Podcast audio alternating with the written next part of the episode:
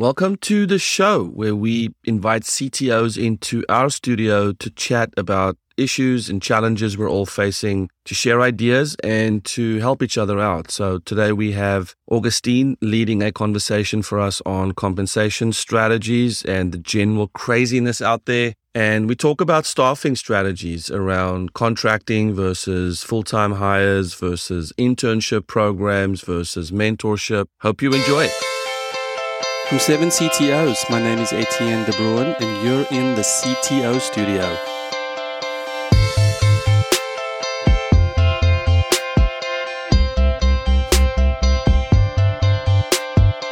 So by way of recap, a lot of what I work on is helping companies think through some of their hiring challenges and their management challenges. And so comp comes up a lot in our conversations. The, am I crazy for wanting to pay this? Where can I get a person for this price? All this kind of stuff.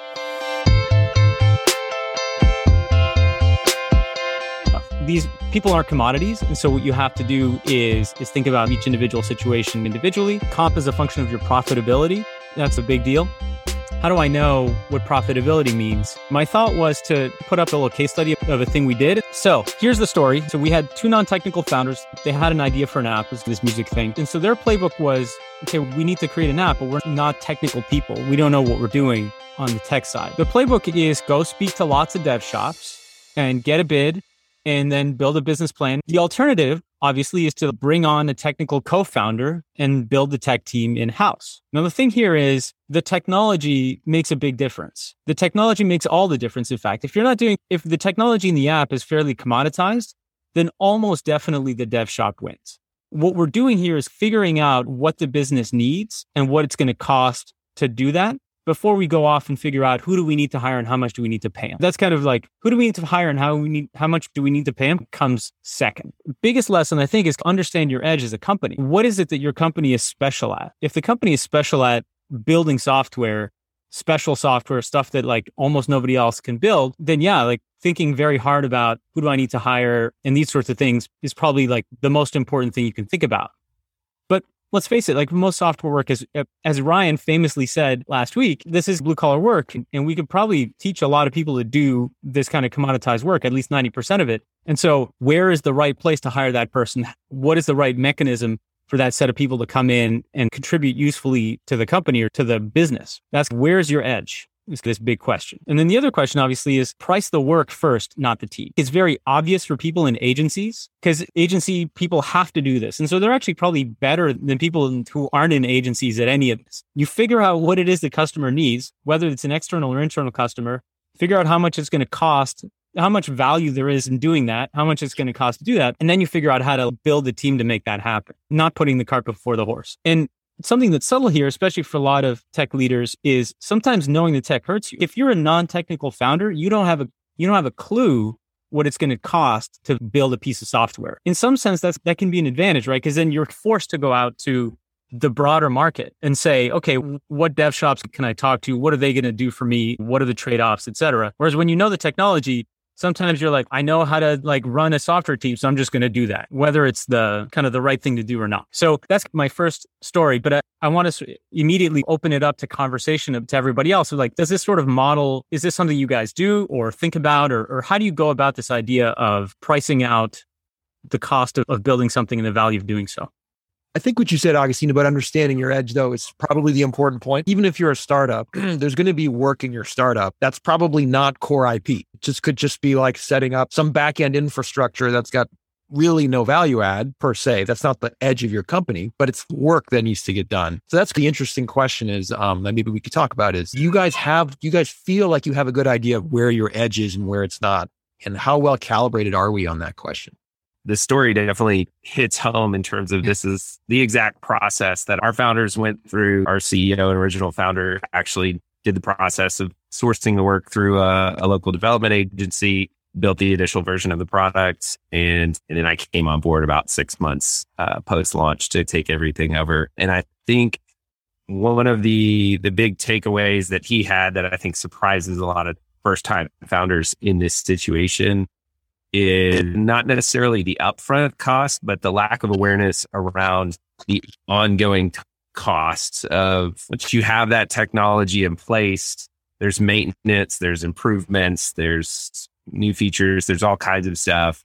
And that's what drove him to identify a C T O technical co-founder pretty early on in the process, because he felt like he was getting not necessarily nickel and dimes because there were things that he was asking for, but just realizing, oh my gosh, there's more cost to this than just the initial, whatever it was, two hundred K that he put in to have the app built. And I've talked to a lot of other early stage non-technical founders in the, in at least the Birmingham community that have run into that exact the same issue, whether they get some off the ground, they launch it. And then it's like, okay, now we know what we need for the market and we need X, Y, and Z. And oh my God, that's going to cost me another five hundred K from this dev shop. So what do I do now? I don't know if that answers the question. No, but it, it absolutely does. I think this is the interesting part is, okay, so I found out that the dev shop's going to charge me another like half a million dollars to do this.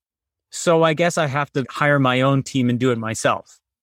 And and that transition from A to B is, I think, kind of the point where it gets really interesting. What is it that makes you believe that's they're going to be able to do that for a better rate than the dev shop that's presumably really good at it? And that was something we experienced actually basically day one when I started. Task number one was go with him to the dev shop we'd been working with. And they had this whole plan for this new subscription feature we were going to add. And, and my question to our founder was, what's the value prop here? Is this, has this been value, validated with customers? What are we trying to get out of this? And he was like, oh my God, I've never even thought about that. People just said I should have a subscription because that makes more revenue. And so we were going to build it.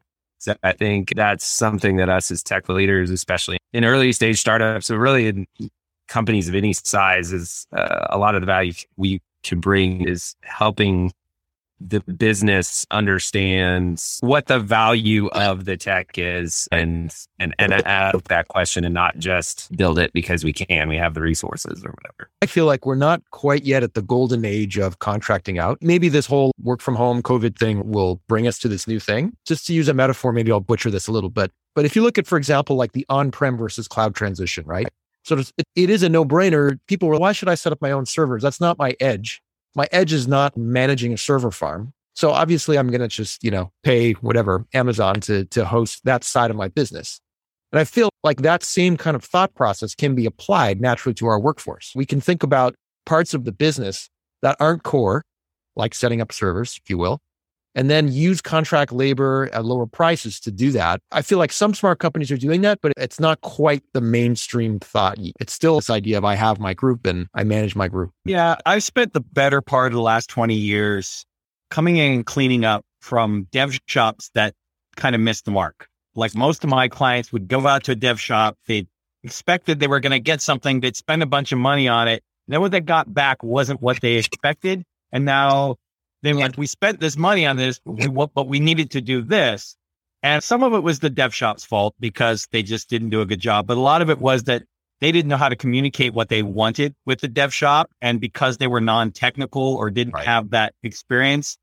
And so there's this big divide between that. And I think that's one of the things that gets overlooked a lot with, especially this story one, the non-technical founders who are going to go out to a dev shop. If they don't know what they need to communicate to that dev shop and how they need to do it, ultimately, they're going to wind up being disappointed with what they get, or it's going to run way over budget, what they think, because when they start getting something back and realize, oh, we, we didn't spell this out. Or for myself, building, building out, I'm looking at starting internally and building from there. And then if I have some, a strong internal team that can outsource some of the smaller stuff to the dev shop, feels to me like that's going to give me better results. Yes, that does feel like the right answer. You have a core team that can keep the train on the tracks, but then you don't want to be spending expensive labor doing work that frankly isn't that high value. That that seems like the sweet spot. I want to bring in Stephen because I, I know Stephen and James certainly see the other side of this coin a little bit. And so I'd love to get your thoughts on where what from your perspective. I think what Chris just mentioned over here is so critically important. It's challenging to work with folks that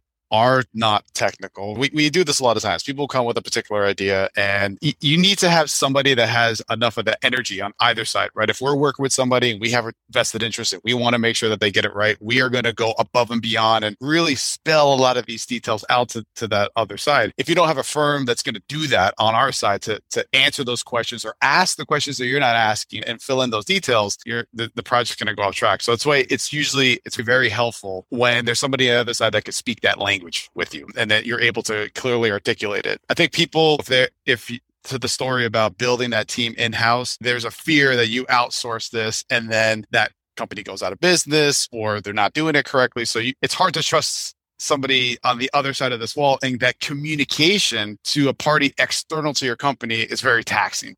I think a lot of people don't want to do that. They want to be able to have this real quick internal conversation that feels a little bit easier for some reason. That person's working for you. I don't have to be more political or, or, or have that business speak as I'm communicating from my company over to the other company. I think that folks have, some non-technical people have been seduced by this idea of this one hundred x developer, uh, young gun guy who's going to come in there and get you something very quickly, but they're not building a solid foundation for the applications. I think it was David that was talking about, are we doing things? Are we asking the right questions from a stability? Where is this ultimately going to go? And I've been in situations where we do that. We do that analysis. We do that planning. That's part of the value add of a more mature organization to say, it's costing this much because we're doing all of this. And then you get that one young gun that's on the other side that says, no, nah, you don't need to do all this. I did this over the weekend. And it just disrupts your whole thing. And it's so hard to articulate. Like, that's great, but it's not going to do the seventy-five percent of the remaining that you're asking for,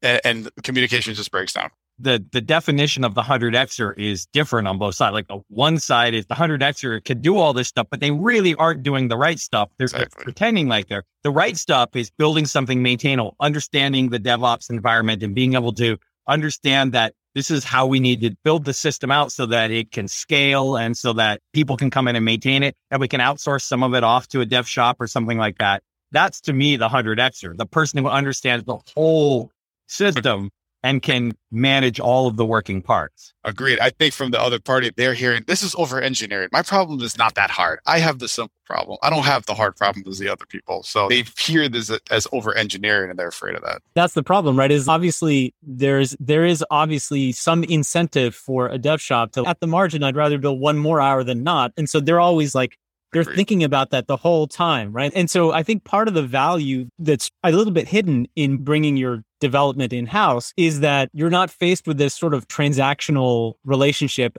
quite as much. And so that's the thing I think that leads people down this path, even if it's not necessarily, in spite of all these things, better for them. I think a lot of this stuff comes back to understand your edge. And and maybe we need to be thinking broadly about that question. For example, do you have unusual compliance or security requirements? Do you, do you need data encrypted at rest? Do you need data encrypted and decrypted on the fly? Do you have resiliency requirements that are maybe broader than more other folks have? Do you have unusual reporting requirements or tracing requirements? I need to be able to trace this transaction all the way back to the source. Do you have unusual requirements for control over your intellectual property, where an offshore company, depending on the location of that offshore company, might or might not give you recourse if there's a leak of certain information? And you probably need somebody at least on call, consultant, or on staff, one another, who can keep an eye on these things and go research these questions if you, if any of them apply to you. Another big one that, in my experience, they, they get wrong is, what is the level of the user of your product? And a lot of times products are developed by, with this belief that the user is going to be highly technical or something. And then the end users really aren't, and the product's not designed that way. And so when the product makes it into the hands of the, the target user, it fails to meet all their expectations because it wasn't, the developers didn't understand who the target user was. And so they developed it to meet the spec, but not necessarily to match what, who's going to be using it. And I think this is another sort of very frequent failure mode of very early and largely non-technical startups is they think that it's, I have an idea and then I get a technical person to build the app, whereas it's actually, I have an idea and now I need to do all of the product management work to figure out what app to build. I've seen it over and over again where two co-founders get together and they're like, oh my God, if we just had the app for this, it would be perfect. Let's go out and build it. oh, wait, what about our customers? What if there, there's no thought about how do we get just an M V P? Can we do it on paper before we actually spend money in the dev resources? To circle back to what Jeff was saying, I think as an exercise, just writing down what your edge is over your competition, what is your competitive distinction, writing it down, and then doing the mapping of where your staff is spending their time.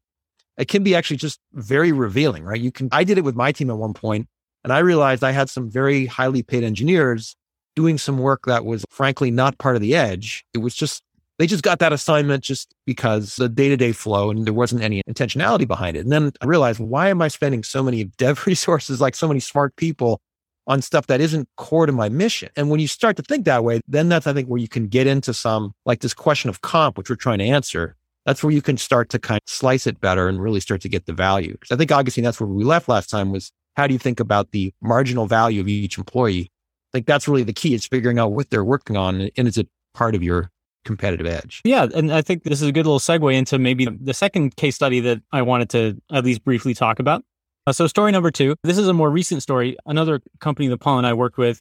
So they're a startup, they're doing almost two million dollars A R R, and their clear plan to get to four with a bit more staff. And they might even be able to, with some contracts, good contracts, get to six by the end of, by the end of this year, actually, with a bit more R and D.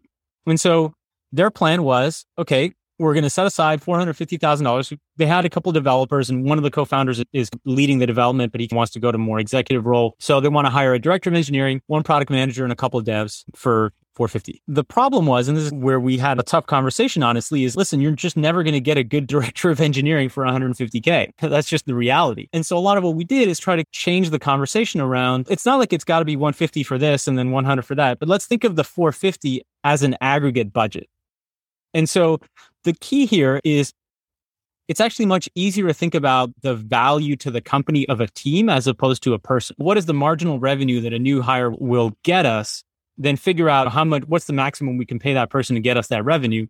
That's actually hard at the individual level, but it's actually much easier at the team level. And so the direction we ended up agreeing to go is, okay, let's budget two hundred thousand for that kind of V P of engineering and product, and then do some offshore development with the rest of the money. And so again, I think an important lesson, and, and this is a slightly larger company, but still not very big, but I think this does scale incredibly highly, is it's very easy to anchor to, okay, I need this person in this role, and I need to pay them this much. And this much is defined by San Francisco rates or whatever. And the other thing is, again, separating the I P work from the housekeeping and being very ruthless about those costs of stuff that you need to do, but that isn't super, super core and key. Again, this is another story. This is more recent that, that Paul and I went through in terms of thinking about the value of a team as being the thing that you can actually more clearly think about, as opposed to the value of an individual engineer. And shuffling things around within the team is an easier thing to do, at least from our perspective.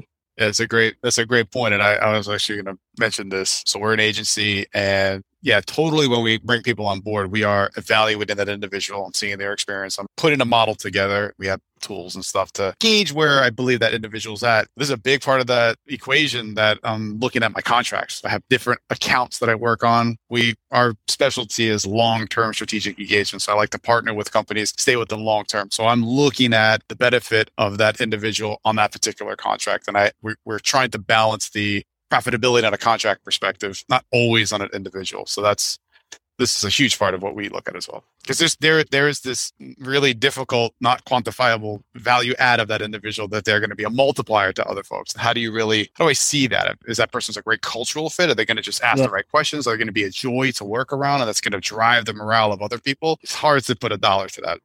Exactly. Especially when you get to to points where we're not talking about individual contributors, but we're talking about engineering managers. We're talking about team leads. We're talking about maybe directors that are managing a set of managers. Like, what's the value of a director? But if you ask me, what's the value of the team that the director is in charge of, I should be able to put a pretty good number on that. You do run into a little trouble, though, if that person is leaving that team. So now you have somebody who's the big boat to float, and they're going to go to a smaller pond. it's, it's not going to work. Yeah. So anyway, I, th- I think the bigger picture question here, obviously, on, on comp is sometimes it's really hard to say, I want to hire an X and I can only afford to pay Y. and it seems like the supposed market rate is Z. And yeah, sometimes you're stuck there and that's a business problem. You have to reevaluate your business, but sometimes you can do a little shuffling around and save elsewhere by being a little bit more, more strategic over time. Yeah, I was going to say part of this exact topic, how much would you advise having that conversation with that individual as well? Hey, you're coming in at a higher rate because of all this other stuff. I am willing to do this because I'm expecting all these other things out of you. We we have that. I just want to use it as a No, absolutely. I, I love that. And another client I worked with last week, last year, he said, look, I asked him, what are you thinking in terms of, in terms of comp for this position? He wanted to hire a director of engineer, a director of engineering. And he's like, look, honestly, if they say two hundred, then that's fine. If they say three hundred, that might be fine too. But I'm going to evaluate your performance as if it's a three hundred thousand dollars job. You know what I mean? Like it it, right. it it has to scale. Actually, yeah, there's an interesting postscript to the case study you put, Augustine, that actually speaks to what you're talking about too, Stephen, which is, so for that director engineering job, like I think in your text, Augustine, you had that they bumped it to two hundred. But what was really quite interesting is when they started interviewing candidates, part of the job description for that director was they were going to have to go be the ones to hire those devs. And one of the things that they did, which I thought was what we talked about with them, was if when it comes to salary negotiation, if they want more than two hundred, they said, we're open to that. But the thing is, that's then going to eat into the budget that I'm going to give you to go hire your downlines. You can, in other words, actually, that can actually be quite empowering to someone, because you could say to someone, look, instead of me telling you this is your salary, I want you to think of it as you got four hundred thousand dollars to pay for yourself and the team you want to build. So how do you how do you want to share that? Or how do you want to be part of the solution? And interestingly, it turned out being a, quite an advantage in the hiring process, because the person actually felt empowered. So, oh, you're actually giving me four hundred thousand dollars to play with. I know some connections. Maybe we can do a little bit of offshoring. I know this other guy that I can hire. That could be actually a, a tool in your toolbox. That is very interesting that you're tying them to the whole ship. Have you ever seen somebody downgrade their salary though? Say, okay, I want to bring on these other folks. I'm going to take, right? It's, yes. It's, it's, You have? Yes. Okay. Co-founders. So we oh, worked yeah, with a company. Yeah. We worked with a company where they were paying, like it was a tiny company. They were paying themselves two hundred grand in, in, in salary. And and once you explain the math of like, you own forty percent of this company, right. Self-funded, right? You own forty percent of this company. If you take one hundred thousand dollars out of your pocket and okay, you got to eat ramen one more time a week or something, and you can hire some people to increase the the business value by a few million dollars, that is clearly the thing you should be doing right now. Yeah. That's where the equity comes in. And exactly. That's what you would, that's what you would tell a director as well. Maybe take a pay cut and I'll give you a larger share of the company. And the the cool thing there, and, and, and we see this again and again, is like, how do I compete with Fang who's paying all these cash salaries? Like, you're not. And the reason you're not is because if you can find the person that truly believes in your company, that is engaged with your mission and that totally buys in, then financially it makes sense for them to take less cash and more equity in your company than more cash and less equity at Facebook. But you have to find that alignment. Well, and some of this, I think, comes down to just the title director of engineering. That title means thirty different things based on thirty different companies that you'd be hiring for. You're a director of engineering that's managing a small team of five to eight developers, or are you managing a team of thirty developers and a budget of this and, and what's expected to get done? So if you think about the tasks that need to get done and then try to hire the people to cover all of those bases and all those tasks with some redundancy too, right? In case someone disappears, leaves the project, and now you're not, everybody else is completely screwed for three months while you try to find somebody else to replace them. But I think that it comes back to the budgeting for a team or budgeting for getting a specific business goal done. And then maybe the three hundred thousand dollars uh, director of engineering is worth that because they can make, they can utilize that budget better and get more done with it, or, or uh, at least accomplish the goals that you're trying to get. So this actually reminds me of, uh, Paul and I were talking about this last night, and Paul told me a somewhat hilarious story from his past life at a large San Diego company. The, yeah, the product management story. Yeah. Yeah. It's a big company story, but it's interesting because it can apply to smaller things. So there, there was, yeah, my former employer, product management had an idea for a new product, and they went to the engineering group and asked the engineering group to price it out. And I'll just pick some numbers. The engineering group said, yeah, it'll cost ten million dollars to do that. And big companies, product management and engineering, it's almost like working with an agency. There's big silos there. So the engineering group said, it's ten million dollars. Product management said, we don't have a business. Then they can't be ten million. And engineering said, go pound sand. It's going to cost ten million, get lost. So then product management did something like a clever end run where they actually went to an agency and the agency quoted them five million. And so product management of this company actually went and did an end run around their own engineering team and hired contract labor to do it. And of course, engineering was like massively pissed off. We can't do this. You have to do it in-house. And then you know, the whole thing escalated to upper management. And the question is, why can't, why is your internal engineering department so sad? Why do we have to use you guys for everything if you're too expensive? And ultimately, the product management kind of won the argument, right? Because the C F O looks at it like, what's the difference? Now, of course, the, the thing you have to remember that story is it's not just the cost of the work, it's the maintenance, everything you guys have said. But I do think that it's still valid in the sense of, it's what Augustine, what you're talking about with this anchoring effect. We get anchored to our current team, our current rates, and we don't think about, is this really the right cost structure for the work I'm trying to get done and the right value prop? Yeah, it's a very interesting scenario. And I've been part of exact situations like this. I think it's actually pretty common. One respect, it's how dare you. The other one is it's a check and balance. It's actually, as a company, yeah. It's healthy for them to look at this. Otherwise, they're just going to accept this blow, right? I, I agree, Stephen. The healthy version of the story is go get the price quote. You don't have to hire them. At least the value of the work. I think that's really a valuable data point. One of the things I struggle with that scenario, which I've had multiple times, because we have a very small engineering team for the amount of work that the company wants done. So you say no to a, a group, and then that group will go and they'll be like, oh, I'll just hire contractors to do this. And I'm like, if the company wants to increase the engineering budget, then we should increase the engineering budget. Like th- yeah. that isn't going outside and paying contractors to do something that we've decided as a company is not a priority. Like, it just doesn't make sense to me. Yes, that is the downside of thinking like a C F O, because the C F O will always just go for bigger and bigger margins. It's like, oh, we're making more money. Great. We don't have to invest in more R and D. Let's just keep going fatter margins.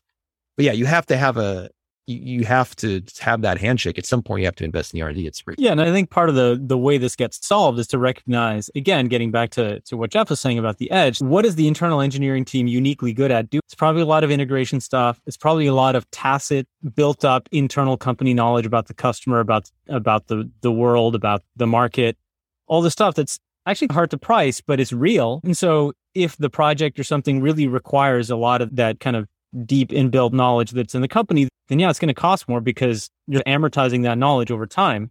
And if it's not, if it's like, I already have everything, I just need to put a new U I on something, maybe not. It, it's engineering is not uh, a commodity product, right? It is very much a, a custom bespoke thing, at least for now.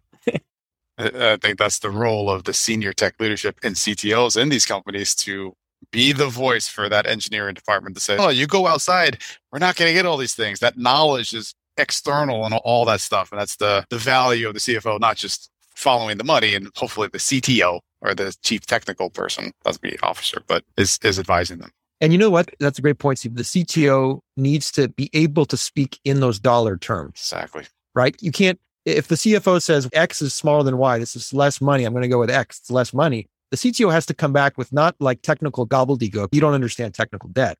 They actually have to be able to put a dollar price on the long-term maintenance and say your short-term cost is lower, but your long-term cost isn't.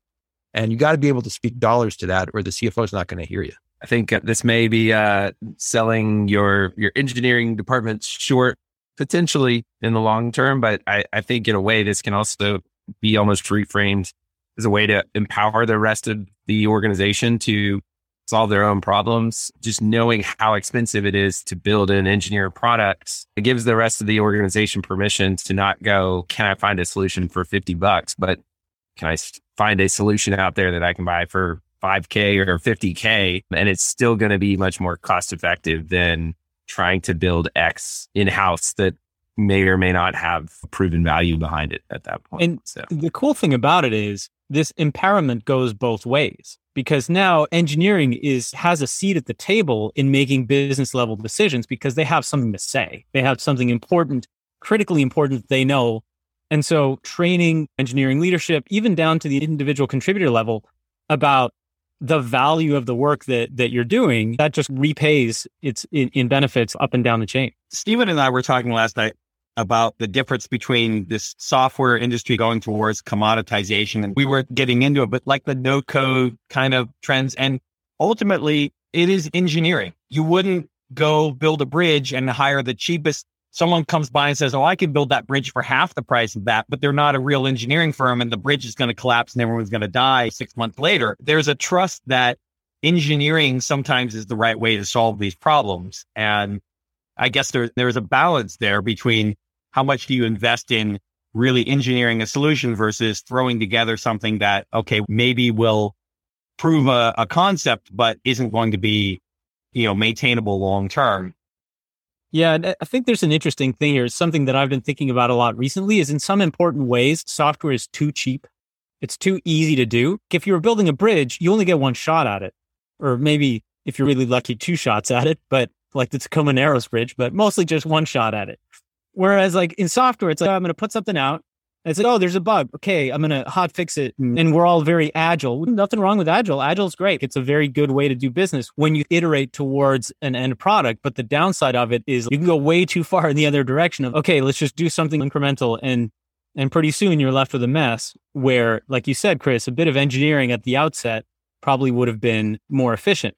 So it's like you software gives you these tools in terms of organizing teams and in terms of putting out software to the world that other places don't have, but there's a, there's a double-edged sword there. Yeah, I don't want the theme here to be like, oh, get the agency. Remember, I'm an agency. Yes, I want people to get agencies, but there's some something to be said about if a company is doing it internally, they could quite often reinvent the wheel. If you go to an external firm who's doing this with a lot of other folks, I don't know, maybe we've seen a little bit more. We're working with a lot more organizations supposed to build in a product internally. So uh, there's some value, I think, to be added. Reinvent the wheel or also just do it wrong. Yeah. We're talking about Ruby on Rails. I'm a big Ruby person, but if you hire some junior dev to come build your platform on it, well, Ruby on Rails, I can build it really quickly. Yeah. Well, yeah, but a year later, nobody else can maintain it. You've got to throw it all out and start all over because the cheap, inexpensive junior developer, yeah, they were able to get something up and running, but they didn't know what they were doing and it's all going to come.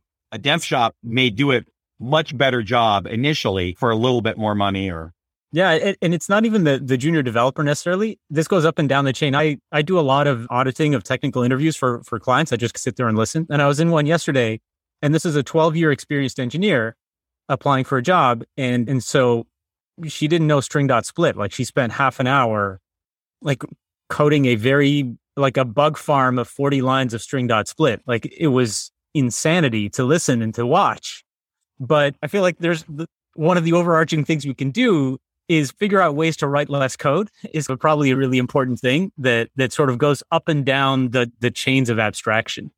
And this gets to the to software is hard again, because I guess what we're circling around is like the economics of software are like we don't have this problem in other industries. So like as a for instance, I'll tell you another quick Qualcomm story from twenty years ago. Qualcomm used to be in the phone business and they used to assemble phones in La Jolla, California. They had a factory. And those are that that live in San Diego. Like La Jolla is like a zip code that's right up there with Beverly Hills. It's one of the most expensive zip codes in the U S, and they built an, a phone assembly plant and had low skill labor putting together phones. So the C F O, C E O see this, they're like, this is insane. Like we will not compete assembling phones in the equivalent of Beverly Hills. So they offshored it. So the question is what the problem is in software, the equivalent exists, but it's not obvious. You could have somebody getting paid a lot of money to do the equivalent of assembling phones and you're not going to see it. The C F O won't see it. No one's going to see it. It's actually the C T O's job to have that sort of x-ray vision and be like, dude, why are we doing this? This is insane. We can do this much cheaper by having a different tack. Then are you paying a premium for that knowledge? And sometimes the premium's worth it. I'm not like Mister Like, send everything to India. I'm saying, no, what's the work that's like really the, the low skill kind of labor? And what's the stuff that's like super premium? And pay a lot for the premium stuff. And the other stuff you got to question.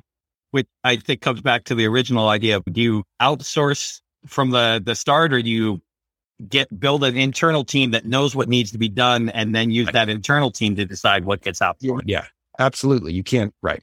You can't just write a check and magically you'll get a great product. That that doesn't work.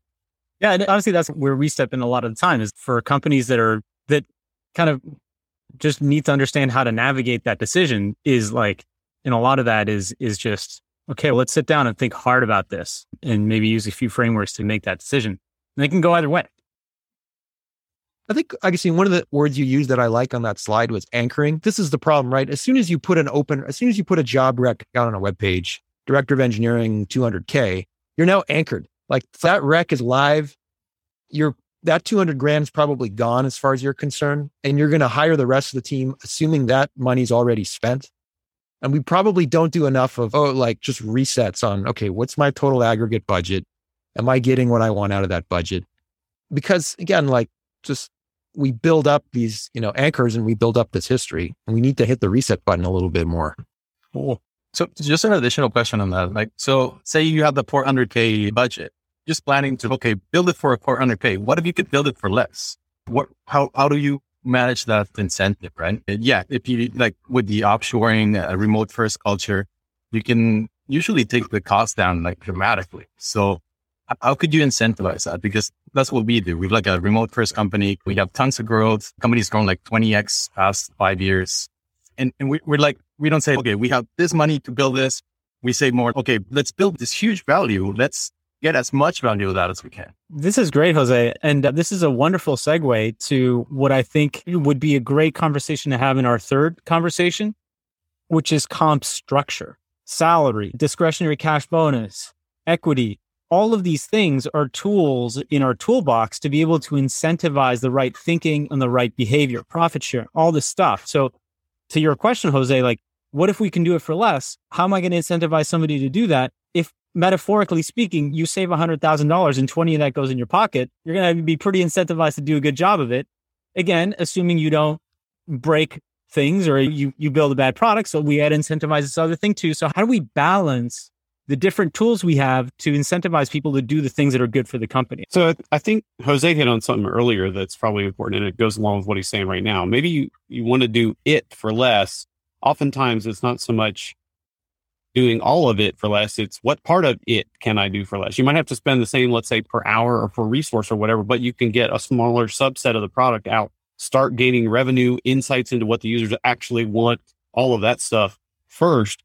And then you can maybe afford to do the rest of it later on. I think that's often what I, and I'm sure Steve is nodding. We hit that all the time. Everybody wants the Cadillac, right? But they pay us to come in, build this big old Cadillac, and we release it out to the world, and nobody wants a Cadillac. They wanted a Tesla or whatever the case may be. If you use the analogy, they wanted something boiled down to a smaller subset. And we could have learned, oh, they wanted an electric motor instead of gas. We could have learned that for much, much less money. Yeah, I think that's that's one area where, you know, potentially smaller companies have an ad- advantage is really being able to individuate that hiring and recruiting process and identify what is the key thing I need here. And let me find the, the best person possible for that particular need and make that decision first before being able to or having to go on and figure out what are, all right, I've got another one hundred K left in budget. How do I spend that?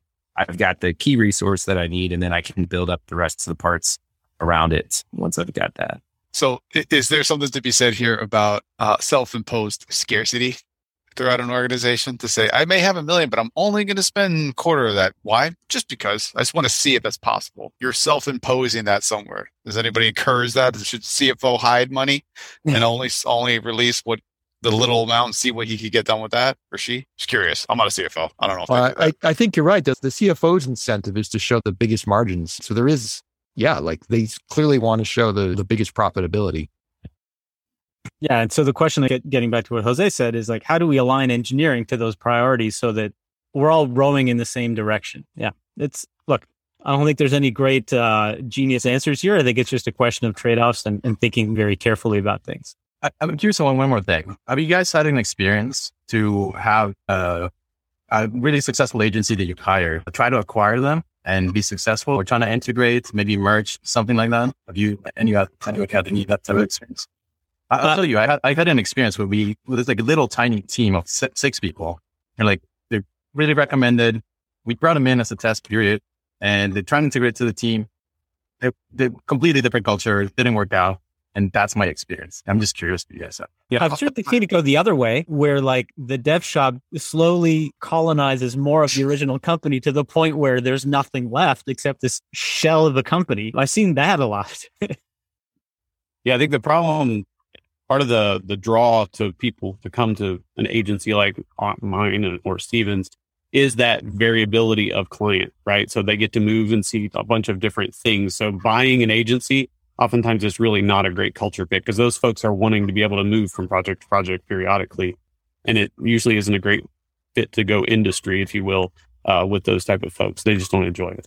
What about integrating the team? Steven, do you guys, do you ever deal with clients who have your engineering team and they, we want to bring them on board as full-time part of the company? Like we've got to this point now where we need them and we want to acquire them as an internal asset as opposed to externally. Do you guys deal with that? I imagine that has to be some part of your business. Right? Conversations always come up with that. We've never gone through with that. Exactly for the point of what James is talking about. It's actually a huge deal when we are hiring and recruiting people. I make a big point about talking about the differences about a product company and a services contractor-based company. It's a complete different mentality. It's a different landscape. It's a different lifestyle, that type of thing. And yeah, sometimes customers will say, yeah, we want these folks. And we just, we have never gone through with that. I'm sure other folks have, because you make a big deal from our perspective, the culture, you're part of us. And then all of a sudden I'm selling you off to somebody else. Let's see, we don't want to do that. So other people may, but we don't do that.